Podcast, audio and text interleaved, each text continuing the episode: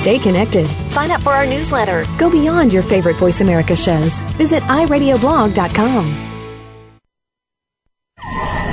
The following program is being brought to you on the Voice America Sports Channel. For more information about our network and to check out additional show hosts and topics of interest, please visit VoiceAmericaSports.com. The Voice America Talk Radio Network is the worldwide leader in live Internet talk radio.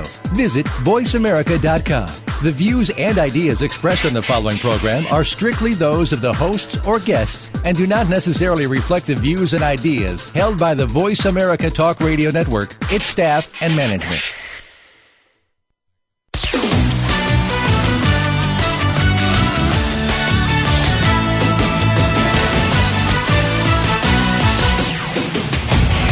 Are you ready to talk sports with one of the leading sports journalists of today? Welcome to All Around Sports with John Ingoldsby. John's years of experience as a journalist has allowed him to net exclusive interviews with the top players, former players, commissioners, and owners. John and his guests are ready to give you the straight word when it comes to sports.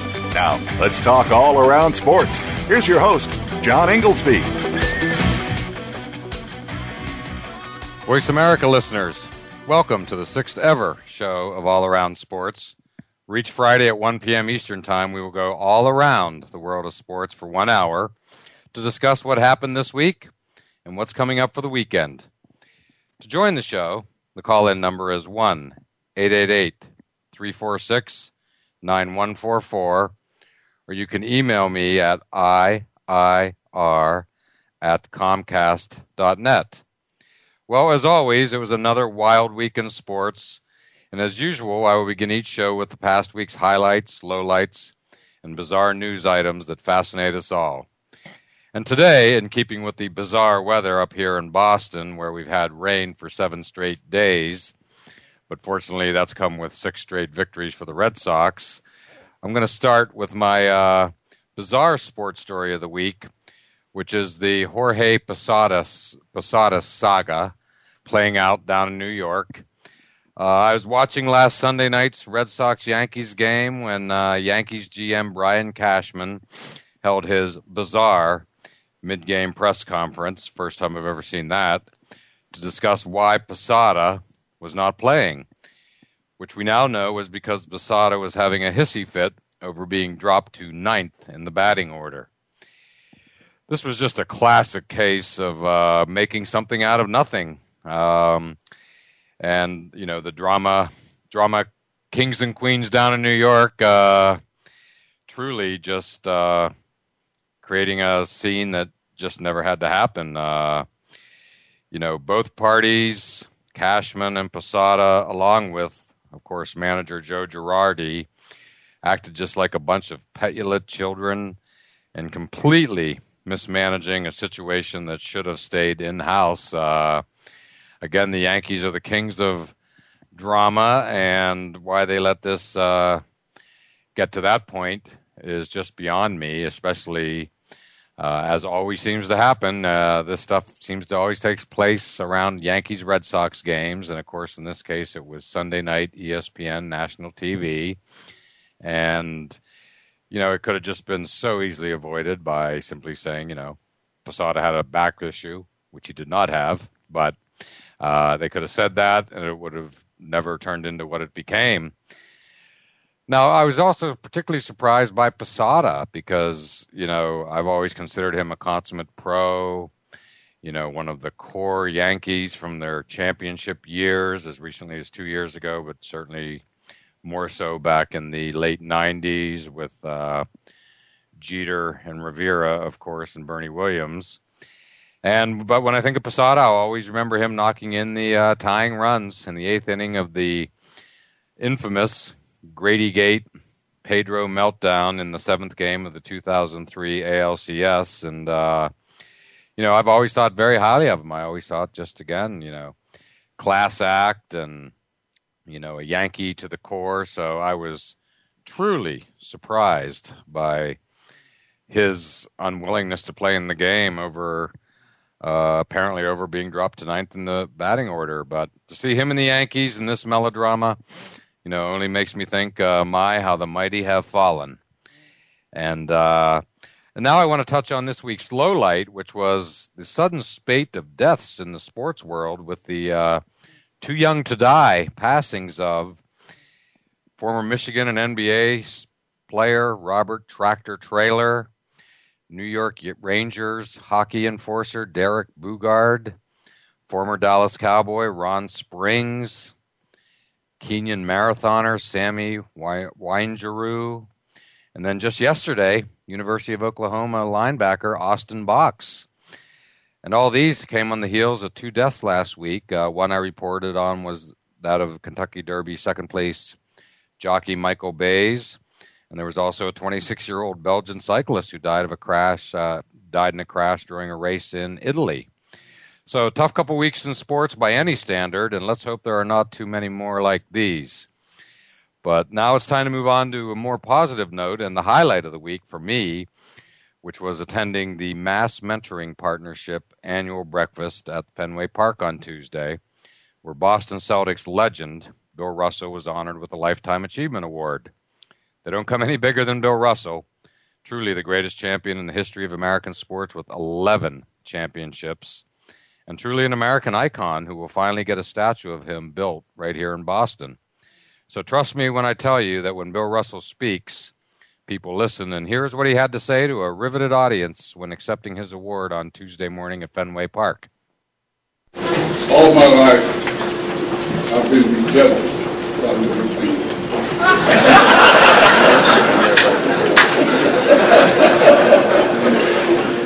uh, uh, thank you. Uh, in my high school, around the stage is a poem by James Russell Lowell. And the poem said, it is not what we give, but what we share. For the gift without the giver is bare. Now, um,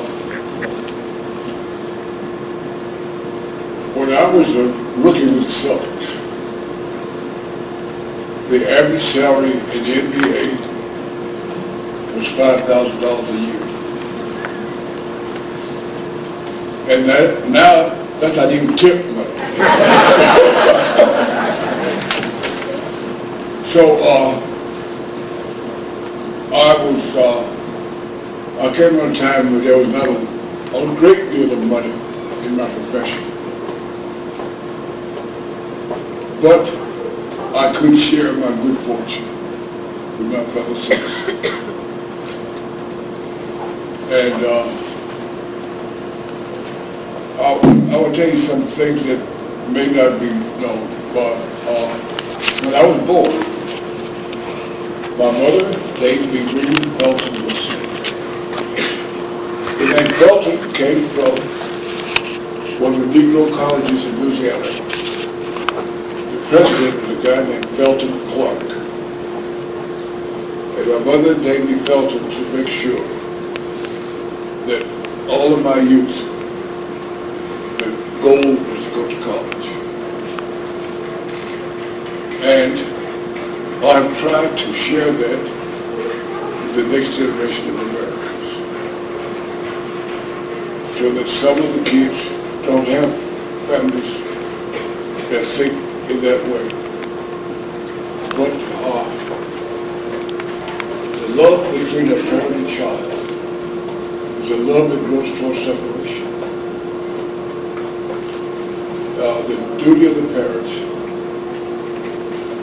is to prepare the children for a life without them so that they can go into the world and be safe. I'm very uh, flattered by all this attention. But uh, that's something you should know. Uh, as you get older, certain things in your body break down.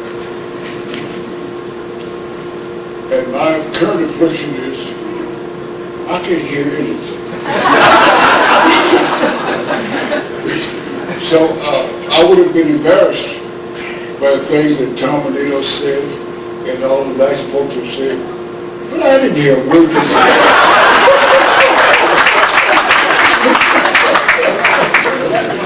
so they saved me a lot of embarrassment. But uh, I want to really thank the Red Sox themselves. Uh, I asked the Red Sox years ago to be involved in Metro.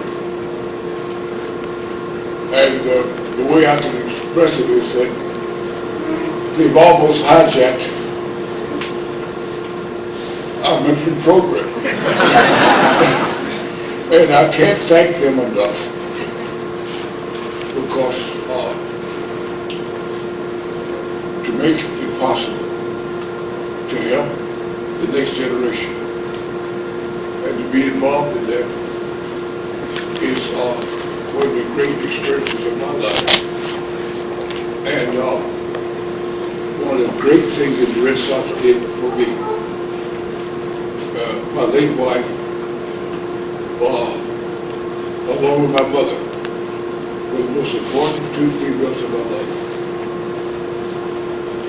And uh, the Sox uh, contributed the Marilyn Russell Scholarship. And I cannot think of a higher honor for me personally than uh, to have a scholarship my late wife's name. And uh, I'm, uh, I'm overwhelmed by this. I had no idea it was going to work out like this. And uh, David, thank you. And uh, again, um, I would be really, really embarrassed if I'd heard anything.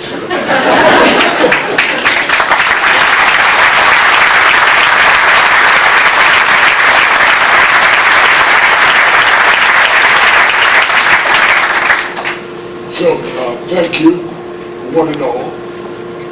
And uh, as I said earlier, I was speaking in a school in Texas. And uh, it was a, a long, while ago, the Vietnam War was winding down. And uh, I spoke at this school and I said, uh, all the money we spent in Vietnam, should now directed toward our education system because it's getting a little old and rough around the edges. And uh, the gentleman after, I called him after the speech said to me, what are you talking about will call for raising taxes. And I'm getting ready to retire. Why should I not be, why should I be taxed to educate other people's kids. And I said there are two reasons.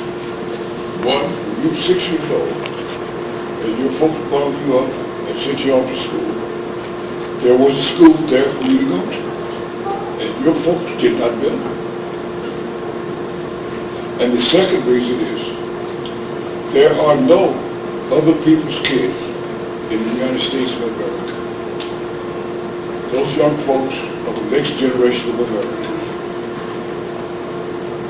And the parent and child relationship, we should try to prepare them to run things. And you better hope that they well. And I, I, like I said, I'm very flattered to be invited here this morning. And I want to thank you all for coming and participating in our relationship with the next generation. Well, as you just heard, Bill Russell is a special human being.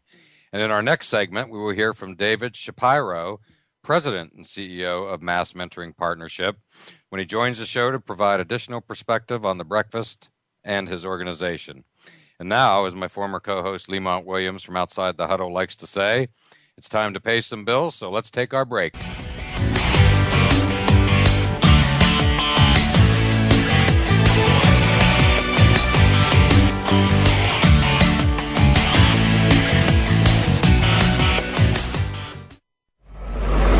Your internet flagship station for sports, Voice America Sports.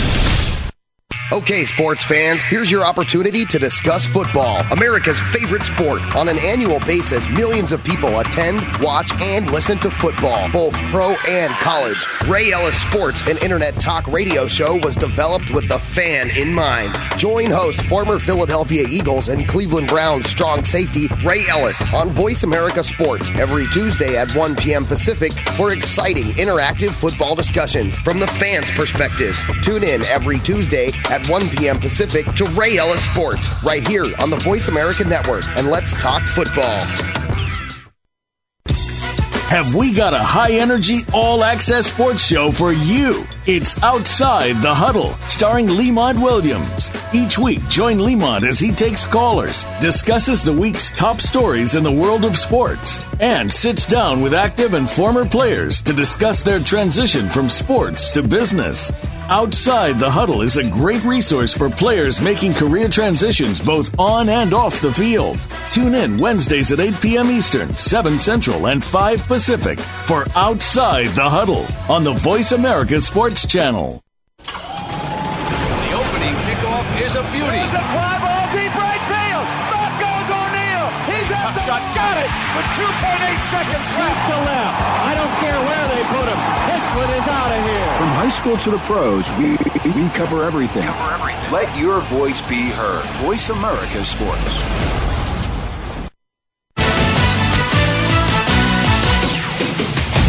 You're listening to All Around Sports with your host, John Ingoldsby. Become a part of today's show by calling 1 888 346 9144.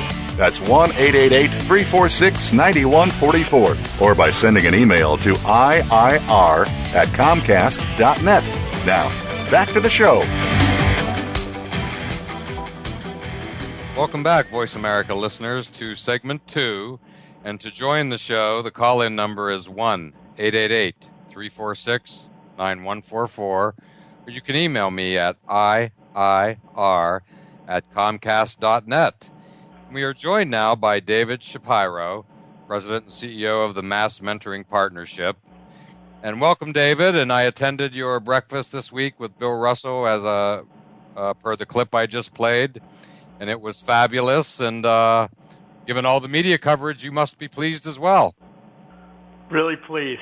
Uh, that you know, thank you so much for making the time to be there and and for having me on the show. It uh, when a guy like Bill Russell, an iconic person like that, uh, gets behind your cause, and obviously it dovetailing with uh, the call for a statue for him, and and and just a reflection on his whole life as a social activist. Uh, it it meant a lot, and you're right. We did get a lot of coverage, and so much of that coverage did touch on his character and his devotion to youth mentoring, and so both those things were incredibly important to us. Well, David, I can't imagine uh, much more of an important sports figure or an appropriate sports figure to be affiliated with your organization than, of course, Bill Russell. So, why don't you take a few minutes and tell us all about your organization and the impressive work you do, of which I am uh, intimately familiar, especially as it relates to Boston's sports teams? Yeah, so um, overall, our job in life, and, and we wake up every morning at Mass Mentoring trying to fuel the growth of youth mentoring opportunities for kids in Massachusetts. Uh, and we have a national organization as well that's called Mentor. Uh, and our job is to make sure that the quality of mentoring is being delivered in the right way for kids so that it delivers the kinds of results we know quality mentoring can deliver. And then just to make sure there are more of those opportunities, which involves trying to generate both money and people to step up and become mentors. And so we work with about 175 mentoring organizations in the state.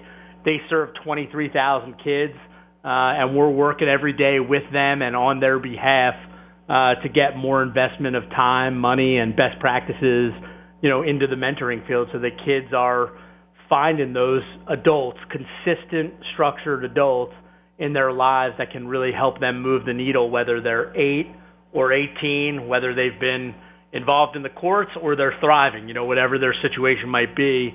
We know at the end of the day those relationships are are the difference maker. So uh, that's you know, that's what we focus on.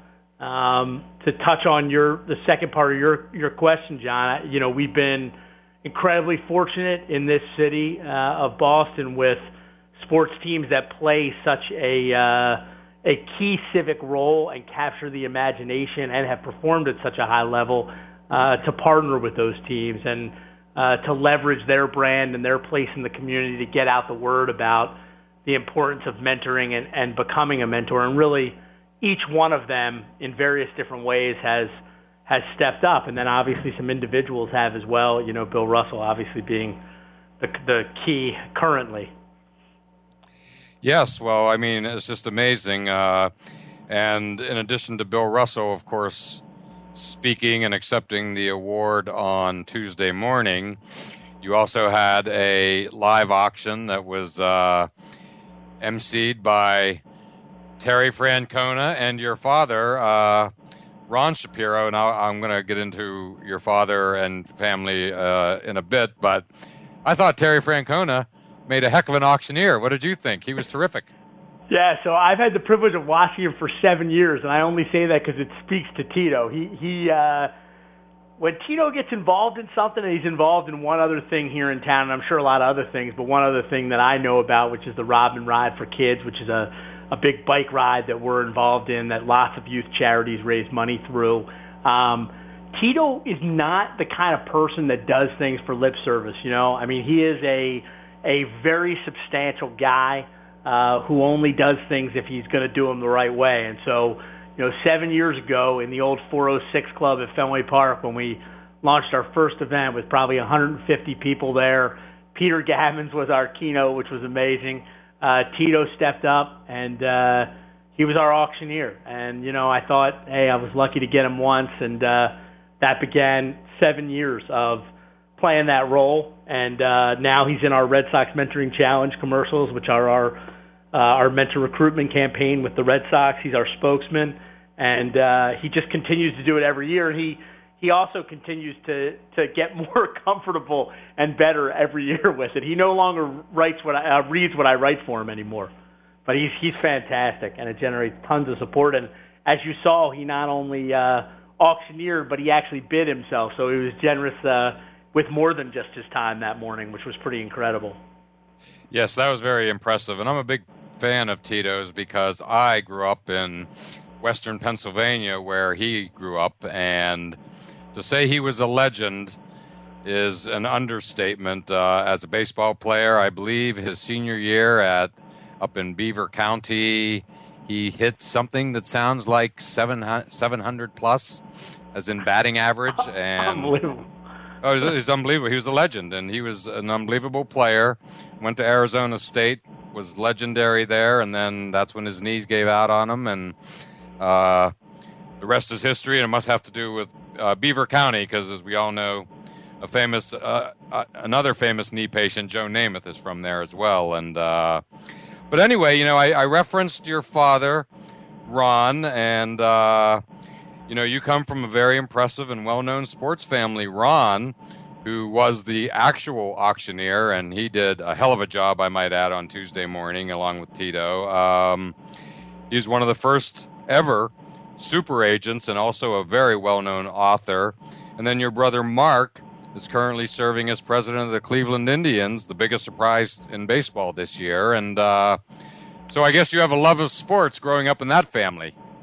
I do, yeah. I grew up really, really fortunate uh, around sports, and uh, my father really got into the sports agent business by accident. And I can remember when we had to share what our parents did for a living at school, he told me, uh, say I'm a sports lawyer. I don't like the word agent, which just kind of tells you the way that, you know, where he, he comes from and the way he approaches his work. He, um, because it was a kind of law that he practiced, uh, he helped out Brooks Robinson uh, in the 70s uh, when some guys had basically taken advantage of Brooks, and, and he prosecuted those guys. And this was before Curt Flood went to the Supreme Court and before, before there was, you know, a lot of money in, in players' salaries and free agency and all those things. And, you know, he helped Brooksy just as his personal representation. And then uh, that grew into sort of an accidental sports agent business uh, at a time also when the Orioles were were just in their heyday. Uh, and I remember,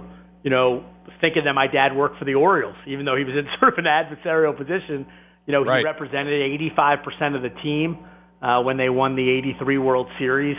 Um, and, uh, you know, players didn't move around like they do now. So, so yeah, it was, it was awesome. We grew up with it. Uh, and my brother's now working in it too. And, uh, I've, you know, what I've benefited from as much as I've benefited in, in the nonprofit sector from their sports connections, I've benefited from the kind of people they are because people want to do things for those guys because they deliver for other people, my brother and my dad. And so it always asks making people, it always makes it easy for me to ask people in the sports world, you know, to come on board and help mass mentoring if they happen to know my dad or my brother because of their character and what they do for other people. So uh, I'm really lucky, really lucky in that way. And so is mass mentoring.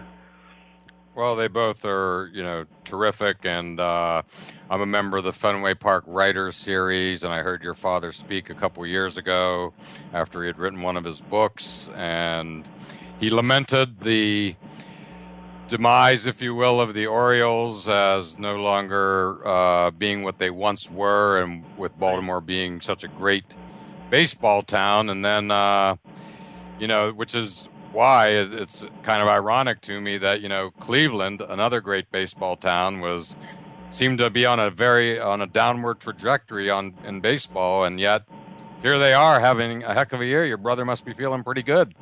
It's been fun. You know, he he moved up from the GM to the president seat, so I keep telling him and Chris Antonetti, the new GM, that once they got a good GM, they started winning ball games. So you know, now that he's focused on trying to get people in the stands, that's his, his that's the, his newest challenge there in Cleveland. Uh, but that which they're starting to inspire with their play and, and with his and, and his team's creativity out there on the business side. But uh, yeah, I mean, it's been fun. You know, it's been very hard to remember that in 2007 they were a game away from the World Series and in the driver's seat against the Red Sox uh, because I live here. We saw all those games and and uh, and I was with my brother for those games and and uh, you know windows for small market teams are going to be short and but their window was supposed to be a little bit bigger than just that one season and unfortunately because of injury and because there's so little margin for error their window closed pretty quickly uh, but what the Indians have done you know under Mark and and Chris and the ownership there is they've figured out how to mitigate not having you know down years for a really long time. You know, it can, it can they that was that was their goal. You know, that was their goal to to not have it take a really long time to get back. You know, and uh, that's what they did. They made painful, painful decisions around you know trading two Cy Youngs and you know trading some big time players. And I know that frustrated the fan base, but it was a way to get guys that were close quickly, like Brantley and LaPorta. And now these guys in year two are, you know, starting to show what they're all about And Masterson. Um, and so hopefully it keeps up. I can tell you it's obviously been fun as heck for, for an Indians fan, a guy who watches it a lot of nights uh, on his computer. So I, I've enjoyed it, and I know he is too. And now he just wants to keep getting the fans, keep winning the fans back, which is what they're trying to do as well. Well, that's wonderful. And again, you come from just a terrific family, and, and the work that you do, uh, and the reason why we're talking, of course, is you know the Mass Mentoring Project, which you know I am become very familiar with over the past few years, and it's wonderful. So I just want to thank you again for taking the time to be on the show, for welcoming me to your event on Tuesday, and you know I wish you all the best of luck going forward. I know you'll continue with uh, with God's work, as I call it, and uh, and look forward to having you on and in the future, David. And thank you again.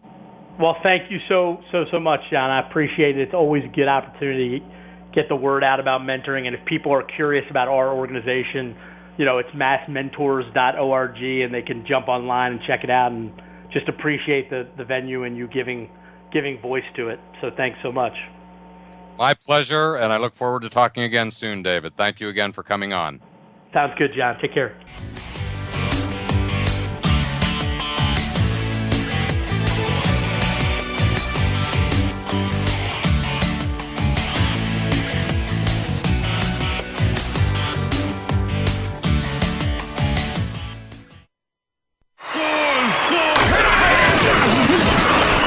Internet flagship station for sports. Voice America Sports. The revolution has begun with Jim and Trav. Listen this week as Randall Eden, Shannon Young, Josh Clemming, and Joe Hosmer tell us why it's important to get our kids in the outdoors. Plus, Cat Daddy will have some catfishing tips, and Nick Rhodes has a new twist on wildlife management you'll want to hear. This is sponsored by Ram Trucks at ramtrucks.com. Wednesdays at 1 Pacific on the Voice America Sports Channel. I'm Jim Ferguson. I'll see you on the trail. If you think you've seen online TV before, let us surprise you. VoiceAmerica.tv is online now. The leader in live internet talk radio has done it again. Multiple channels, a state of the art viewing experience, live and on demand programs streaming 24 hours a day. It's exactly what you want, when you want it. VoiceAmerica.tv. From health and wellness to business, sports, and everything in between. Discover our new world. Visit VoiceAmerica.tv now and experience the future of online television. VoiceAmerica.tv. Listen to Sports Talk at the Positive Pub every Monday at 1 p.m. Eastern, 10 a.m. Pacific on the Voice America Sports Channel. Gil Tyree talks to sports newsmakers, playmakers, and story breakers. You, the hardcore, interactive, and novice fan, can join the show via your phone calls and emails. Sample what's good, right, and positive about the world of sports every week. Begin your week in a positive way with Sports Talk from the Positive Pub. Be here every Monday at 10 a.m. Pacific, 1 p.m. Eastern Time on the Voice America Sports Channel. Your internet flagship station for sports. Voice America Sports.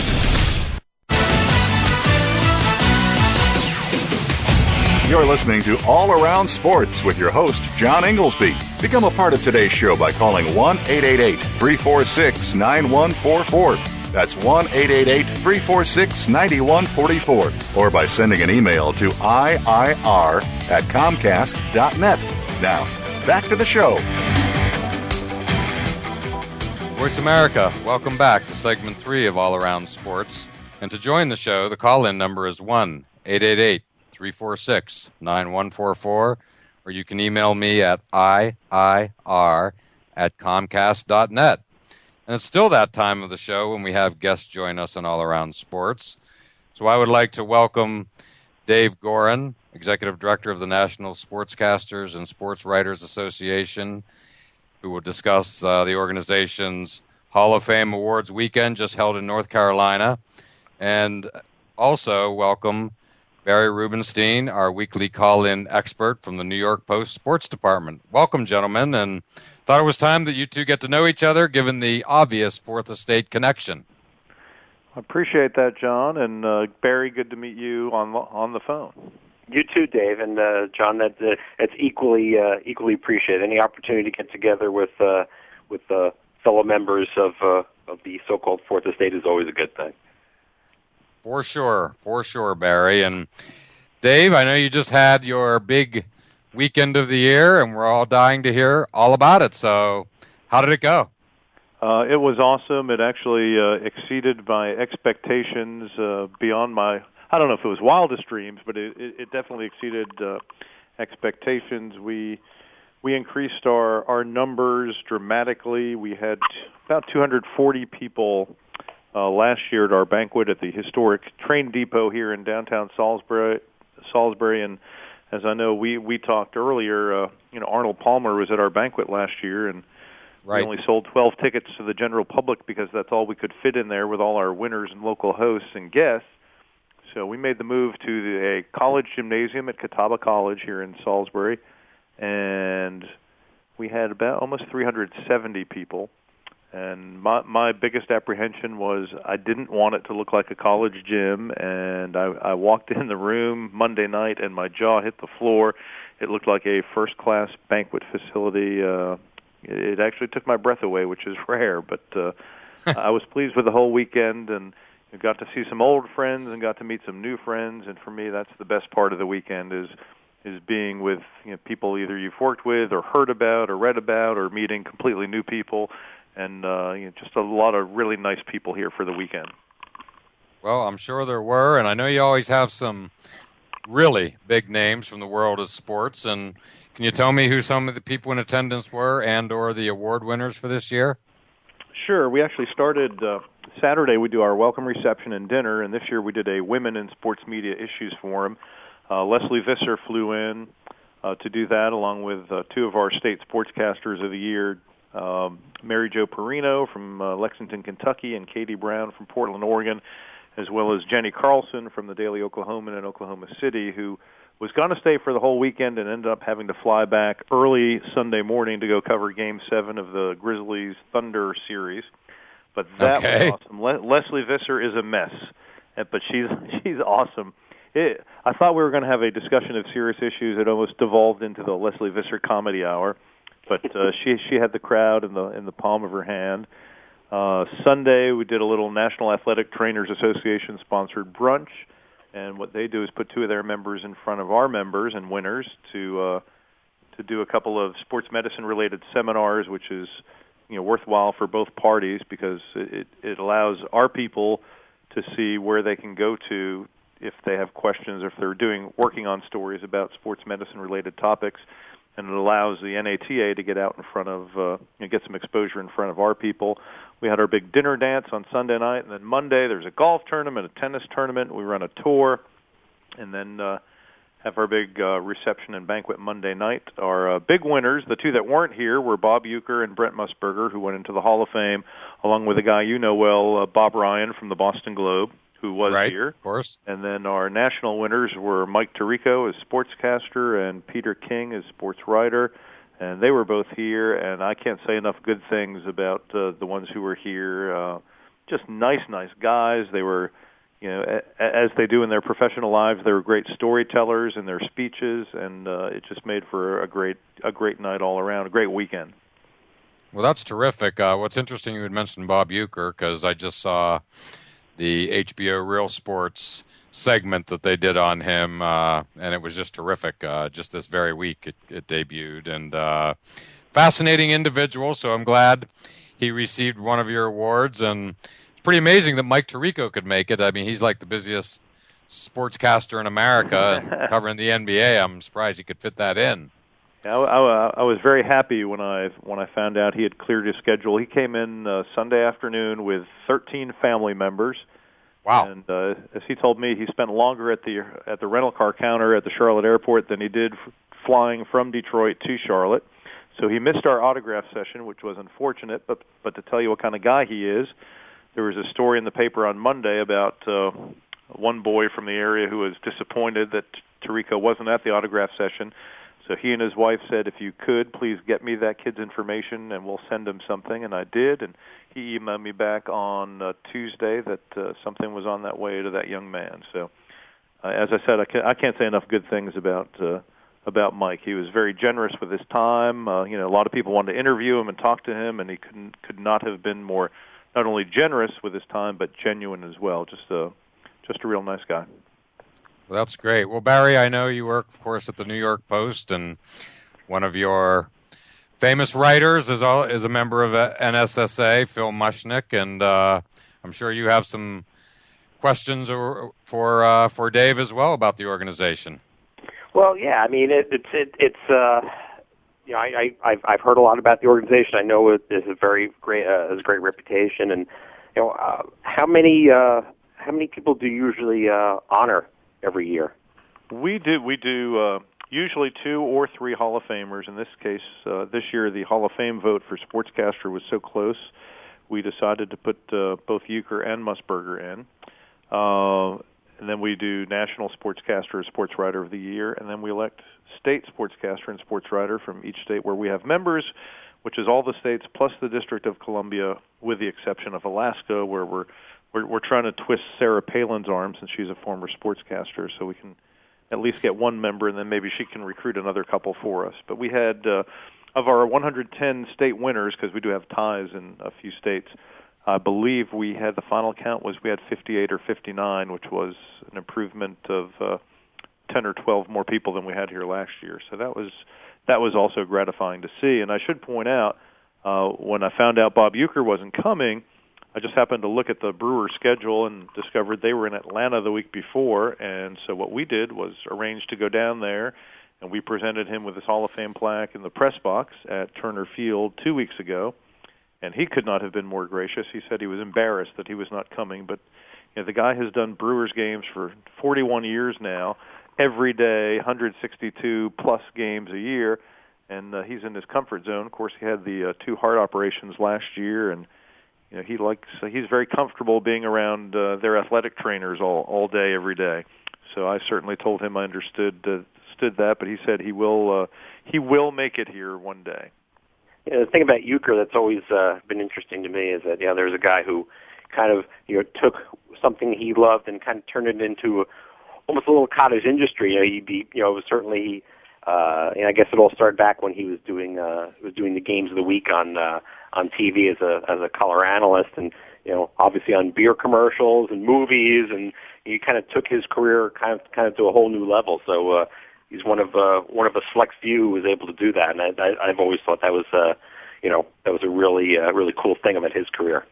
Right, and he, I think he made a hundred appearances on the Tonight Show with Johnny Carson, which I think was probably his uh, his ticket to mass exposure. And, and let me point out, if you if you don't believe we're living in a different media world today, the night we went down there to present him with his award, we had maybe a handful of photographers and writers who who covered, you know, gathered around and and uh, Fox Sports Net Milwaukee shot video and, and later got it to us. But within a half hour of us making the presentation, I was sitting down in the press box, flipped open my laptop, and just for the heck of it, I did a last 24-hour Google search for Bob Uecker, and 21,300 hits popped up.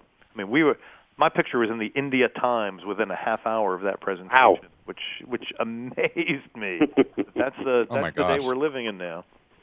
Yeah, That well, I mean, remarkable. you know, and I think John and I saw it uh, a couple weeks ago when uh, we attended uh, uh, Celtics practice. I mean, there were it was the day that uh, you know Doc Rivers announced that uh, Shaq would be playing that night, and as he's saying it, you know, you could see, you know, uh, some of the reporters who were you know on on deadline or or work for websites. You know, at that moment, they're you know listening to Doc with one with one hand on the tape recorder, and the other hand they're on their smartphones on their Twitter account saying that hey, uh, Doc Rivers expects Shaq to play tonight. So you know, and, it's it's a very different world we live in as far as you know the instantaneous. Uh, uh, media that we have, and it's forever changing. It's forever getting more and more of a challenge, and uh, you know, it's uh, it, it, it's it's hard to believe that uh, you know uh, uh, one day, uh, not that long ago, or it doesn't seem that long ago to me, but I guess it is long ago. Uh, my first newspaper job, we actually used typewriters and carbon paper. I don't even think kids even know what carbon paper is today, but uh, yeah, I mean, it, it, it's kind of cool just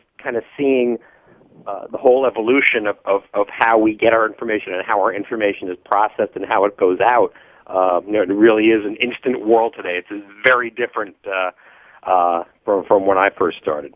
And it's funny because I mentioned very, something very similar. I started in the business as a 15-year-old high school junior in my hometown in Massachusetts, and we would type the story on a manual typewriter, fold up or kind of ball up, not ball up, kind of make a circle of the the copy, put it in a pneumatic tube, and send it up to the press room. Mm-hmm. Clicking mm-hmm. glass Yep. Yep. all the way yep. up. Yep. You hmm count? Yeah, and then that's back in the days when they actually had had hot type.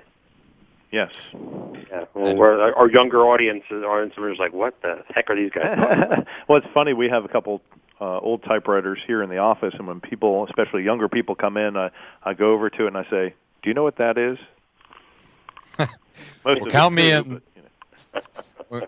Include me in this conversation because I also started my newspaper career in hot metal with the tubes, with the typewriter, all of it. So I love listening to everything you both are saying. We're clearly from the same generation and still surviving here talking sports. And uh, Dave, you may need to uh, create a new category top Twitter journalist of the year for next year's events, huh?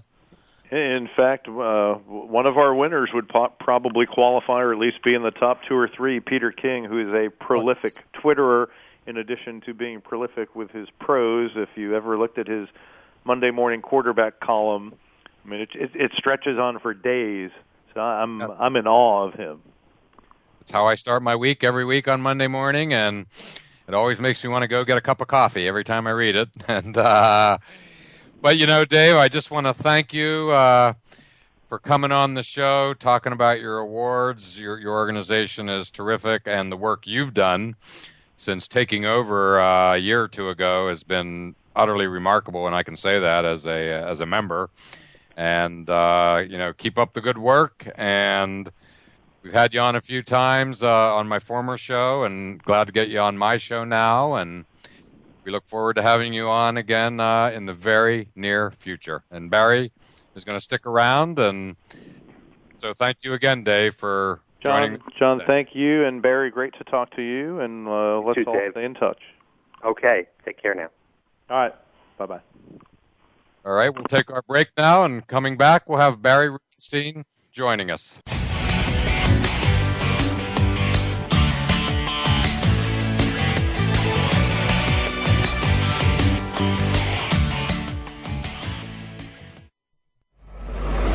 Your internet flagship station for sports, Voice America Sports.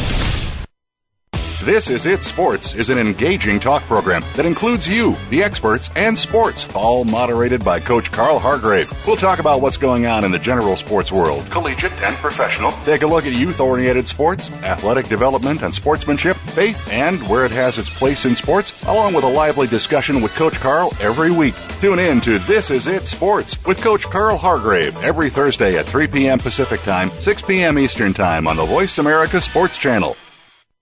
We some hard hitters. Some hard hitters. Hard Hitting Radio is a new kind of sports and entertainment show. Your hosts are NFL veterans Mark McMillian and co-host Byron Evans. It's an hour of hater-free radio every week. You'll hear interviews with top athletes, celebrities, coaches, and fans. It's humor, hits, and conversation. Hard Hitting Radio is on with McMillian and Evans. Listen Fridays at 3 p.m. Pacific Time, 6 p.m. Eastern Time on the Voice America Sports Network.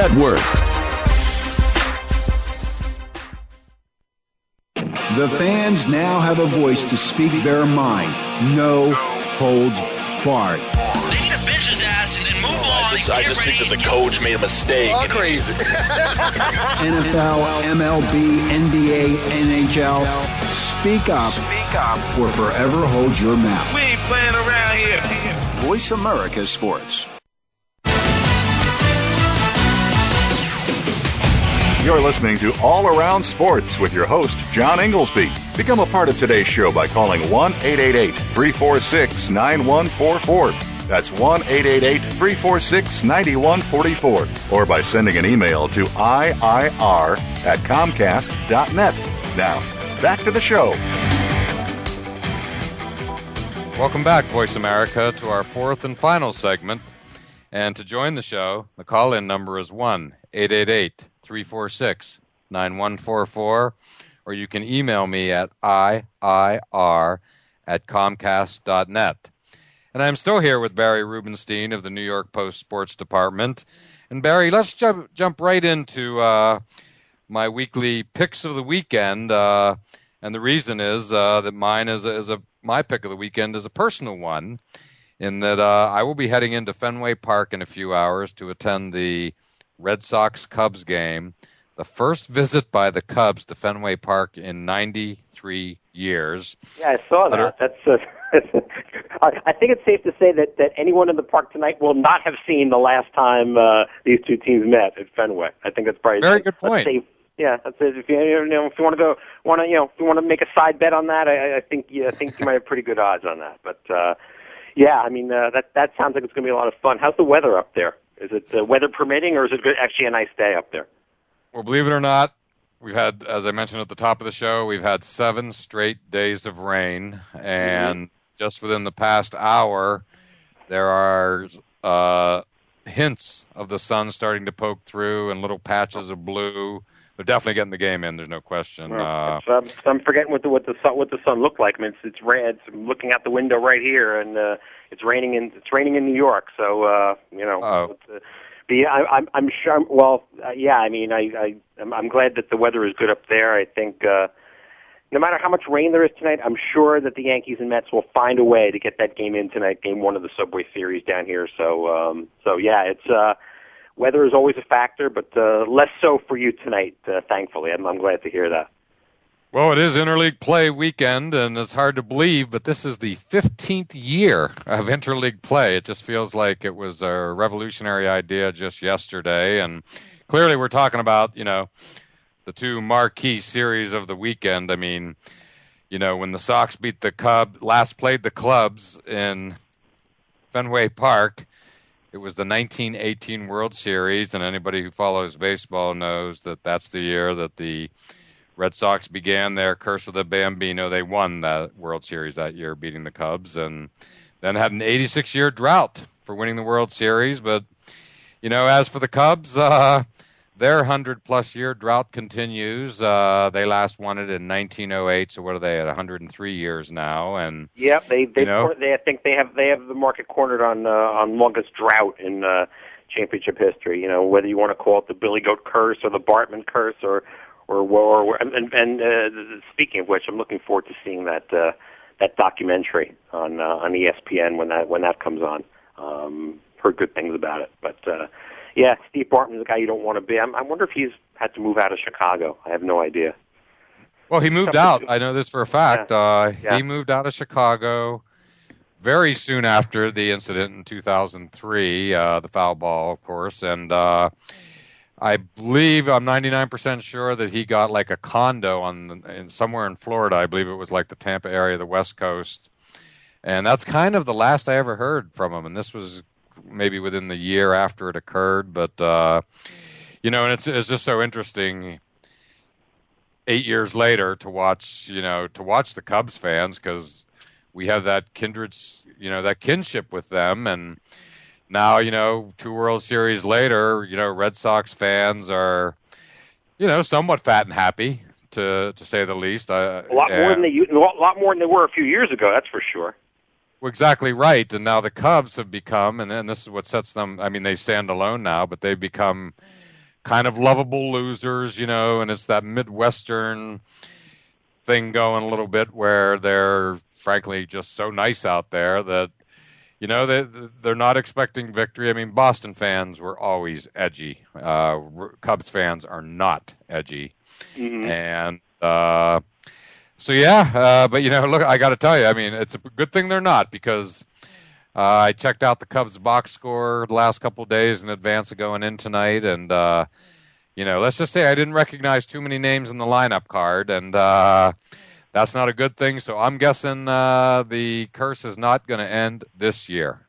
Yeah, I I I I'd probably take you up on that one, and uh, yeah, it's it's it's unfortunate because Chicago is such a great baseball town. And Wrigley Field, if you I don't know if you've ever been to Wrigley Field, but it's it's Yes. it's it's an amazing place, and you know I I love I love Fenway Park. I love the old ballparks, but I have to say my my experience in Wrigley Field is. uh it was amazing because you're you're if you know you think you're on the field in Fenway, you, it actually feels like you're closer at Wrigley. At least I felt that way, and you know it's just uh, it's you know both both both of those stadiums they're they're just such such institutions, and it's just it's great that you know both are still uh, alive and well, and uh, you know just still standing and still uh, housing great uh, great teams and great memories and all that stuff. But yeah, uh, it you know it does seem a long time since since the Cubs had a good team, and uh, you know, there maybe, maybe there is a curse. I, I don't know, but uh, yeah, I, I agree with you. I don't I don't think that curse is going to end this year either. Yeah, and it's yeah, and I did have a good fortune to go into Wrigley Field in the mid '90s, and it was great because I didn't plan it in advance, but I landed, uh, and there was a night game that night against the my hometown Pittsburgh Pirates, uh, and so I went to a night game, which was great because it was pretty new then that they had uh, installed the lights at Wrigley, and then. Uh, went to a morning meeting, had an evening flight out to San Francisco. So the very next day, I went to my second game at Wrigley, which was a day game. Which obviously you want to see a day game at Wrigley, and it was against the Pir- against the Pirates, obviously. And so yeah, so I got to see two games at Wrigley in the span of uh, 24 hours And you got to see him against your team, which is even better, right? against my team. Exactly. Uh, Was that the uh, the the, Bonilla Van Slyke Bonds Pirates? Un- Unfortunately, no. You know, I saw them play down in Three Rivers. Uh, I like to call them the greatest team never to reach a World Series, but uh, but no, this is a few years after that, and they were in the beginning of what would what has now become uh, 18 straight years of losing seasons, which is a record in North American sports, which is for any pirate fan very very sad. And uh, earlier in the segment, I was talking to David Shapiro, whose father, of course, used to represent a lot of the players for the Orioles. And I was thinking about those great Orioles Pirates World Series of the 70s, both 71 and 79, that I attended. And uh, sad, sad. But anyway, um, yeah, so it's pretty amazing. I mean, tonight is almost like as much, you know, like it's almost like the two ballparks are facing each other, if you know what I'm saying. It's like, oh, yeah the two best ballparks in America, Wrigley and Fenway, you know, their representatives, their teams, so to speak, are squaring off at Fenway, and the Red Sox were at Wrigley in 05. So uh, it's going to be great, and it's going to be great down at uh, down in New York as well for the uh, Yankees and the Mets. And you know, I, unfortunately, we're down to our last minute here, and um, we didn't get to our usual NBA and NHL, suffice it to say, they're moving along, and uh, it's going to be another great weekend of sports watching. And this time, you can throw baseball into the NHL and NBA mix. Yeah, I mean, uh, you know, certainly in New York, it's uh, you know, if it's you know, with, with no basketball, no hockey in New York, unlike in Boston, you got the you know everybody's excited about the Bruins. Uh, there's nothing going on. Uh, like that here. But uh, you know, we got the Yankees, and the Mets this weekend, and you know, the, the Mets are starting to feel feel a little little better about themselves, and you know, the Yankees uh, finally got themselves righted after a six game losing streak last night. So. I don't know. The, the cynical Met fan in me thinks that uh, you know this that this is a, a perfect perfect storm uh, for the Mets to get smoked this weekend. I, re- I really hope I'm wrong, but uh, I, I'm kind of feeling that the Yankees are, are getting better. Just the, you know, the Mets will be uh, the medicine that makes them better. I, I, I again, I, I hope I'm wrong about that. I'd love to see the Mets be competitive this weekend. You know, maybe take a game or two, but uh, something tells me that that's not going to happen. So we'll we'll see how it plays out, and we'll see if uh, the raindrops hold up. And they'll de- they'll definitely play. It might take five hours, but they'll play tonight. So uh, and I'll I'll be I'll be in the office for every minute of it. So uh, so we're looking forward to that. Well, sure to be interesting. And Barry, thanks again for joining me and. Voice America. We'll look forward to doing it again next Friday.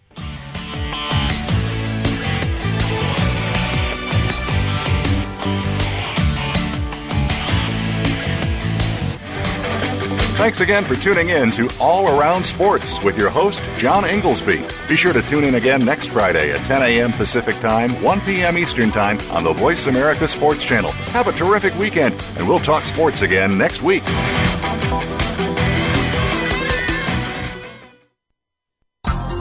Thanks again for listening to the preceding program brought to you on the Voice America Sports Channel. For more information about our network and to check out additional show hosts and topics of interest, please visit VoiceAmericaSports.com. The Voice America Talk Radio Network is the worldwide leader in live Internet talk radio. Visit VoiceAmerica.com. The views and ideas expressed on the preceding program are strictly those of the host or guests and do not necessarily reflect the views and ideas held by the Voice America Talk Radio Network, its staff, and management.